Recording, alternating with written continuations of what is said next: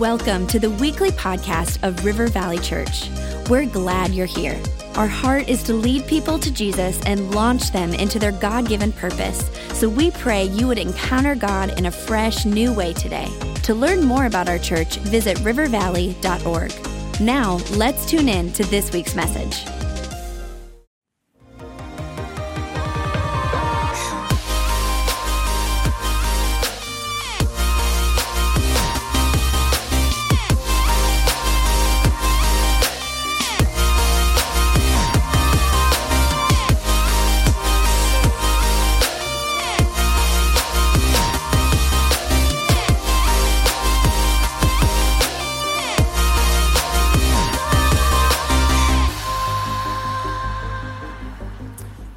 All right, this weekend we celebrate Palm Sunday, and uh, I have a confession to make that uh, many times over the years, um, we just preached a, a, regular sermon on this weekend. We haven't focused in on the events that happen.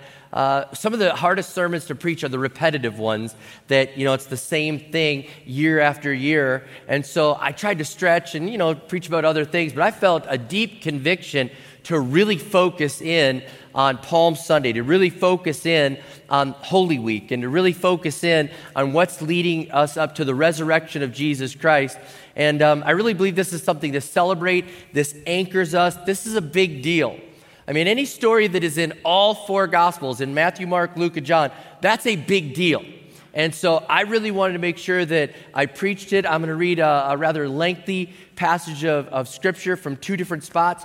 But I, I, we're going to focus in on this and take a look at what's leading up to the, the, the, death on the cross and the resurrection of Jesus Christ. And in Matthew chapter 21, again, I'm going to read a, a, bunch of scripture. If you have your Bibles, you can turn there or you can jot it down for your notes. But it says this As they approached Jerusalem and came to Bethphage on the Mount of Olives, Jesus sent two disciples, saying to them, Go to the village ahead of you, and at once you will find a donkey tied there, with her colt by her. Untie them and bring them to me. If anyone says anything to you, say that the Lord needs them, and he will send them right away. This took place to fulfill what was spoken through the prophet. Say to daughter Zion, See, your king comes to you, gentle and riding on a donkey, and on a colt, the foal of a donkey. The, the disciples went and did just as Jesus had instructed them. They brought the donkey and the colt and placed their cloaks on them for Jesus to sit on. A very large, crowd spread their cloaks on the road, while others cut branches from the trees and spread them on the road. The crowds that went ahead of them and those that followed shouted, and I want to point that out. They shouted this Hosanna. They said, Hosanna to the Son of David. Blessed is the one who comes in the name of the Lord. Hosanna in the highest heaven. When Jesus entered Jerusalem, the whole city was stirred and asked, Who is this? The crowds answered, this is Jesus, the prophet from Nazareth in Galilee. I'm skipping down to verse 14, and Jesus goes in and he goes into the temple. And in verse 14, it says, The blind and the lame came to him at the temple, and he healed them. But when the chief priests and the teachers of the law saw the wonderful things he did, and the children shouting in the temple courts, Hosanna to the Son of David, they were indignant. Let me give a little bit more here in Luke chapter 19 of this story. Again, remember, all four gospels carry this. It says, when he came near the place where the road goes down the Mount of Olives, and by the way, when you go to Jerusalem with us on a, a, global team, if you ever go to Israel, you'll walk that road. It's an amazing thing to walk that very road, and you'll have to dodge cars today, but you know, he didn't back then, but you'll walk that very road.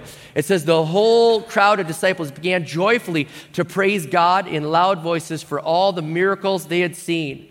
Blessed is the King who comes in the name of the Lord, peace in heaven and glory in the highest. Some of the Pharisees in the crowd said to Jesus, Teacher, rebuke your disciples. I tell you, he replied, if they keep quiet, the stones will cry out. As he approached Jerusalem and saw the city, he wept over it and said, If you, even you, had only known this day uh, what would bring you peace, but now it is hidden from your eyes. then in verse 45, it says, When Jesus entered the temple courts, he began to drive out those who were selling. It is written, he said to them, My house will be a house of prayer, but you have made it a den of robbers. Now, I want to give you the context here. I read a bunch of scripture here, and I gave you a little bit from here and a little bit from there, tr- trying to put the story together. It's one week before Passover. All of Israel is getting ready to celebrate Passover. They are going to go to Jerusalem. That's what they need to do for Passover. It's a big deal. And, and we know in John chapter 12, verse 1, it says six days before Passover, Jesus was going up. So we know that it was six days before. It really was Palm Sunday. And he's heading up to Jerusalem. Now, I want you to know that a historian tells us that in the prep for this pilgrimage, they're all going uh, up to Jerusalem. As many people as can make this trip, they are getting ready for this, this journey to go there. A historian tells us that a month before the journey, all the bridges would be repaired, all of the roads would be repaired. Any place that there was a grave, they would go and paint it white so that everybody would know there's a dead body here. Don't accidentally step in this spot because if they did, they'd be unclean and they couldn't go participate in all the festivities. So they're getting prepped. I mean, this is, this is a big deal. And you think about all the prep teams that came into Minneapolis with, with the Super Bowl, with the Final Four. I mean, this is the big moment. They are prepping. There's an advanced team getting everything ready. Everything's pointing to this moment. Now, there's a buzz that's going on because if you know your Bible, you know the story about Lazarus, where Jesus brings Lazarus back from the dead. This has just happened right before this. So Lazarus is dead, and Jesus brings him back from the dead. And if you think that they were talking about Jesus before that, now they're really talking about him. I mean, he's brought Lazarus back from the dead, and so they are talking. There's a buzz that's going on. There's such a buzz going on about Jesus at this moment. There's such a buzz about him that he brought Lazarus back from the dead that the religious leaders were so angry with Jesus that they determined we're going to try to kill Jesus and we're going to try to kill Lazarus. How many knew that they were going to try to kill Lazarus? Raise your hand. Uh, not a lot of people. I'm guessing at all of our campuses. In John 12, 10, it says this So the chief priests made plans to kill Lazarus as well. They're like, they're talking about him. They, he brought him back from the dead. And next week in Easter, we're talking about both sides of the stone. Do you understand the intensity that's happening? and they're, they're just upset. And I'm just thinking about poor Lazarus in this moment. He's like, um, I was dead, and then you brought me back, and now they want to kill me. Like, dying of sickness was not good enough. I have to be murdered? I mean, like, what's going on here, God? And, and just if I could stop for just a moment here, if the devil isn't fighting you, you're not doing much. Some of us think like it's gonna be perfect. I was dead and then he healed me and now everything's perfect. I'm telling you what, even though you get one breakthrough, the devil is still gonna fight you. In this walk, you're gonna have an a, a opposition, and the devil doesn't like it that Lazarus is a living testimony of the power of God. And so the people are like, we've got to take him out. We've got to get rid of that guy. And I, I, just I gave you something to me- remember here. I, I, I'll say it like this: If you're doing a lot, the devil is hot. If you're doing a lot, the devil is hot. Okay? So when you get attacked, you say, okay, I must be doing something. But then you, instead of backing down, you got to say, hey, greater is he that is in me than he that's in the world. I'm not backing down. You're like, bring it on. All right? So you, you, you've got to keep moving forward. And so Lazarus, they want to take him out, they want to take Jesus out. And this whole moment here is really a transition that's happening right now in the life of Jesus.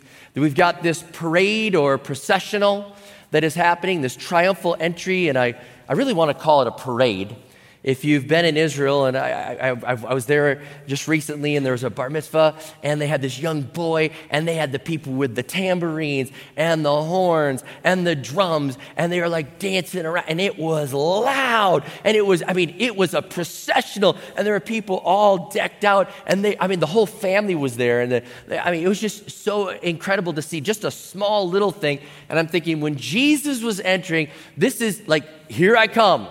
This is the moment. Everything has changed. How many know that prior to this, whenever Jesus did something, he was always like, shh, don't tell anybody. He's like, people get healed. They're like, I'm healed. He's like, shh, don't tell anybody. And they, they couldn't keep it in. How many know? They're like, I can't help it. I'm healed. And he's like, shh, don't, don't tell anybody. And on this one, he's kind of like, here we go. Here we go. Strike up the band, start the parade. Here we go. This is a moment that I'm going to point out to you. And he's saying, hey, here I come. Here I come. And it's an amazing thing, this triumphal entry. And in the triumphal entry, he's riding on a donkey, and you're wondering probably like, why in the world is he riding on a donkey? I mean, I would have rode on a horse, but there was, you know, uh, some definite prophecy that was being fulfilled. In Zechariah 9 9, it says, Rejoice, daughter Zion, shout, daughter Jerusalem. See, your king comes to you, righteous and victorious, lowly and riding on a donkey, on a colt, the foal of a donkey. That was written 500 years earlier. 500 years earlier, it says, when the king's coming, when the Messiah is coming, he's going to be riding on a donkey. Now you understand why Jesus is like, all right, I'm coming in, I'm riding on the donkey. And in that moment, people are starting to connect the dots. The crowd is getting loud, things are happening. And the Bible says that they were throwing palm branches down. And I have a few, I mean, they were just waving them around. They were waving the palm branches, and they are out there and they're sitting there. And this stood for goodness and victory because they were saying, Jesus, you are goodness, you are victory. And they would take those palm branches and they would throw them down on his path, and they, he would walk right over them. You know that there's another spot where we're going to wave palm branch. Do you know that all of us get to participate in palm branch waving, not just on the weekend? I only have enough for me, but, uh, you know, all right. Hey, I want to point out one day we're all going to wave palm branches. Revelation 7 9. It says, After this I looked, and there before me was a great multitude that no one could count from every nation, tribe, people, and language, standing before the throne and before the Lamb. They were wearing white robes and they were holding palm branches in their hands. So here we've got Jesus with the palm branches, with the donkey, and then Revelation is telling us guess what? Second time, we're going to be there and we're going to be waving palm branches in front of our Lord and Savior. Now, in a conquest, a, a, king would come riding in on a donkey after the battle was won, and he would say, We won the battle, we won the battle, and I'm riding on the donkey. Now there's peace for the people. And it's interesting, how many know that after any battle, there's, there's casualties? There'd be people that would be like, Thank you for winning the battle, but I lost my son. Thank you for winning the battle, but we lost our dad. There'd be victory and there'd be sadness. But in this parade, in this victory parade, the only one that's sad in this scenario is Jesus. They're like, Hosanna. They're, they're all excited. They're praise God. He save us. They're shouting and they're just so overjoyed. And the Bible tells us that Jesus gets there and weeps over Jerusalem because he realizes, I'm going to be the casualty. I'm bringing peace, but I'm going to be the casualty. And there's this whole thing that's going on. And in all that's happening, the, the text that I read, it said the whole city was moved. And how many know when it comes to Jesus, the whole city is moved? You just can't be neutral on Jesus. You can't be neutral on Jesus. There's, there's people either love him or they hate him. And in that day, people, they were critics. They were like, we want Jesus dead. We want him gone. We want him forgotten. And I believe there are people today that are like, I, I want Jesus dead, gone, forgotten. But I've got news for you. He's not going anywhere. He's here. There was crowd. There was the curious people. There were the committed people. There were the core that were right there, sold out. And the Bible tells us they were yelling, Hosanna. They were yelling this, and it means save us save us. But I want to let you know that this word transformed over years, and it originally meant just like save us, like, like you're stranded on a, a, a desert island, okay? And you see a, a, plane going over, and you, you start the fire, and you're like, save me, save me. You know, desperate, but it switched from that to save us like you have saved us. Like the ship is coming over to you to save you, and you're like, save yes. And it became a victory. Instead of a plea like, save us, they weren't like, please, please help.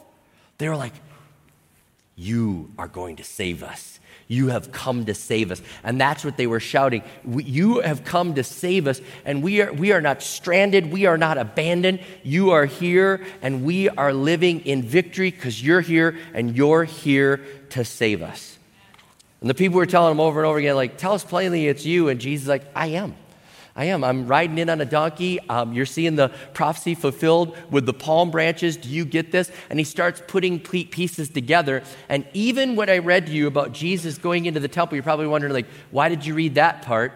He was also fulfilling a prophecy in that moment. In, in Isaiah 56, in verse 7, it says, Then my house will be known as a house of worship for all nations. So there was a prophecy that was talking about the Messiah coming in in Isaiah, and it was saying when, when he comes in, he'll make sure that you know God's house, God's place of worship is really a place of worship. It's a place of prayer, it's a place where he's lifted up.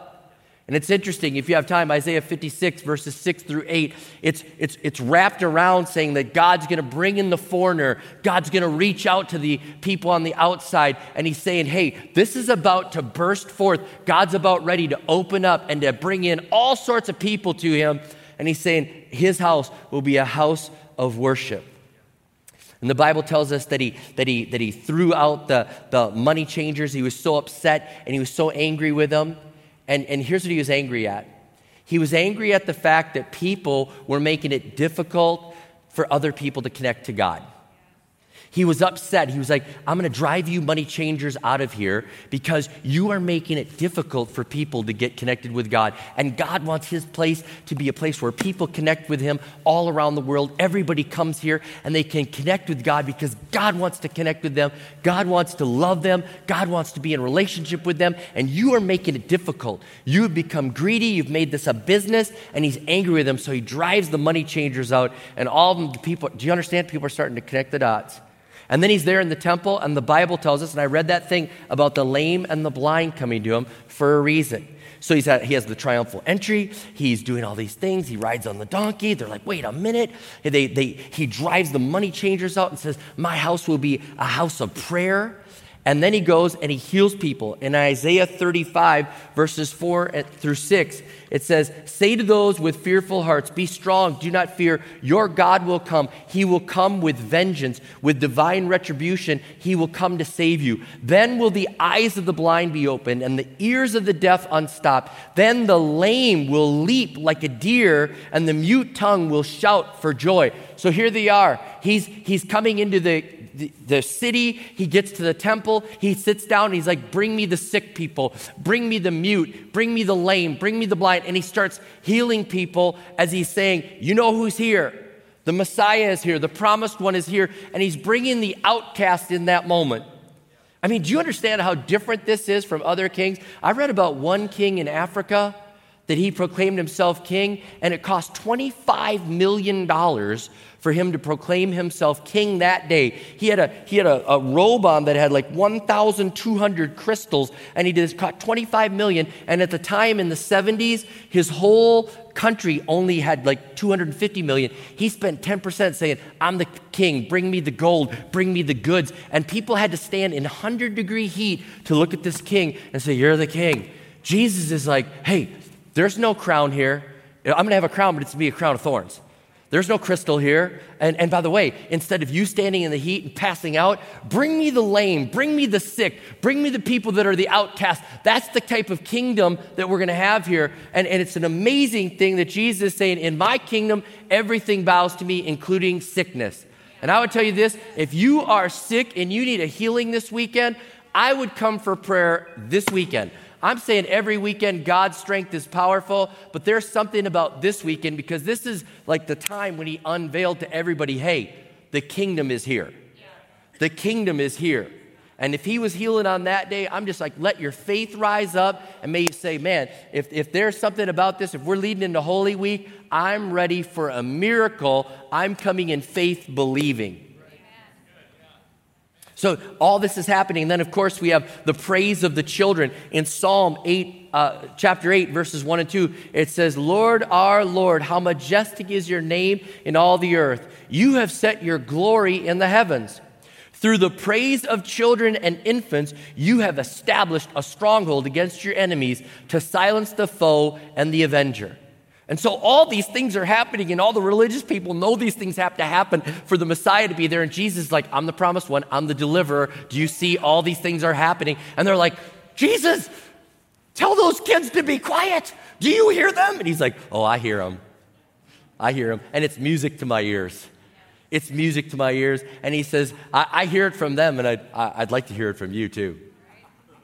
And he says, And if I don't, the rocks could cry out. Which leads me to another thing about this time of what Jesus was doing the praise that was going on, the praise that was happening there.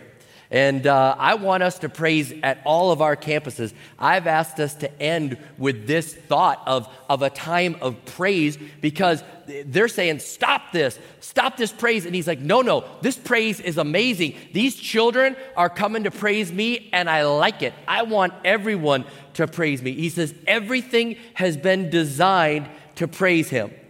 And we've got to praise him from the heart. And it's interesting, they were praising God they were saying, We praise you, God, for what you did for Lazarus.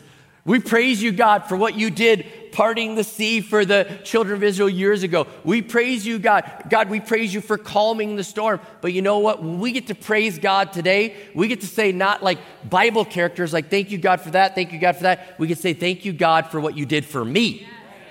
I get to praise you today, saying, Thank you, God, for what you did for me. Instead of like, look at what you did for the multitudes, look what you did for Lazarus, look what you did calming in the sea, you could say, God, I thank you for what you did for me.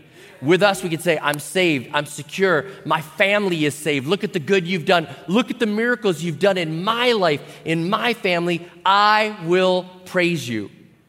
I wish I had a palm branch to give to everybody. Maybe next year, all right?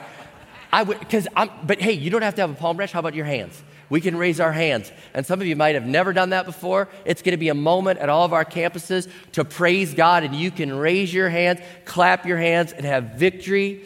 Because it's interesting. They're like, hey, keep it quiet. Keep it quiet. And Jesus is like, no, I want him to be loud. I want him to sing my praises. I want him to shout it out. And how many know that people will say this about our church? They're like, man, your church is a little loud. It's a little loud. It's a lot of praise. There's a lot of people clapping and, and, and raising the hands. I'm not sure how I feel about that. The world's okay with, with praise as long as it's calm, quiet, proper, and cold. we're like, where, where this is our way. I, I tell you what, Jesus is like, I want hot praise. I want it to come out of your heart. I want it to come overflowing. He, he's saying, I wish that everyone was praising me loud. I wish that everyone was thanking me for what I've done.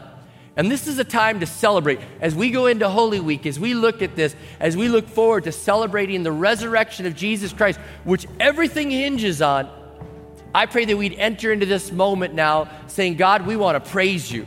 We want to praise you. And I would say to anybody that doesn't have music and praise in their heart, don't stop those of us that do. Because I've got praise in my heart. I've got a lot of things to thank God for. He saved me. My wife is saved. My kids are saved. He healed my son. God has done too much good for me to not lean into this week with praise. And I may not have a palm branch, but I've got two hands and I can raise them to His glory and His honor. And I just pray that we'd take advantage of this moment with our whole heart with, with something that's coming from here, praise our Lord and Savior and say, Lord, let us start this week. It's important. Let us start this moment saying, God, you've done so much good. We praise you. They didn't have a clue who you were, but you revealed yourself. We know who you are, and we will praise you. So, God, I'm just praying right now that we would praise you. We would praise you with our whole heart we would praise you with hands lifted high, ready to say, God, you've changed us. You've done so much good. You've, you've delivered us from so many things. God, thank you. Your word is true. You've done the miracles in our life, and we praise you and give you glory and we give you honor. Lord, you are King of kings and Lord of lords. We will praise you today and forever. In Jesus' name we pray. Amen and amen.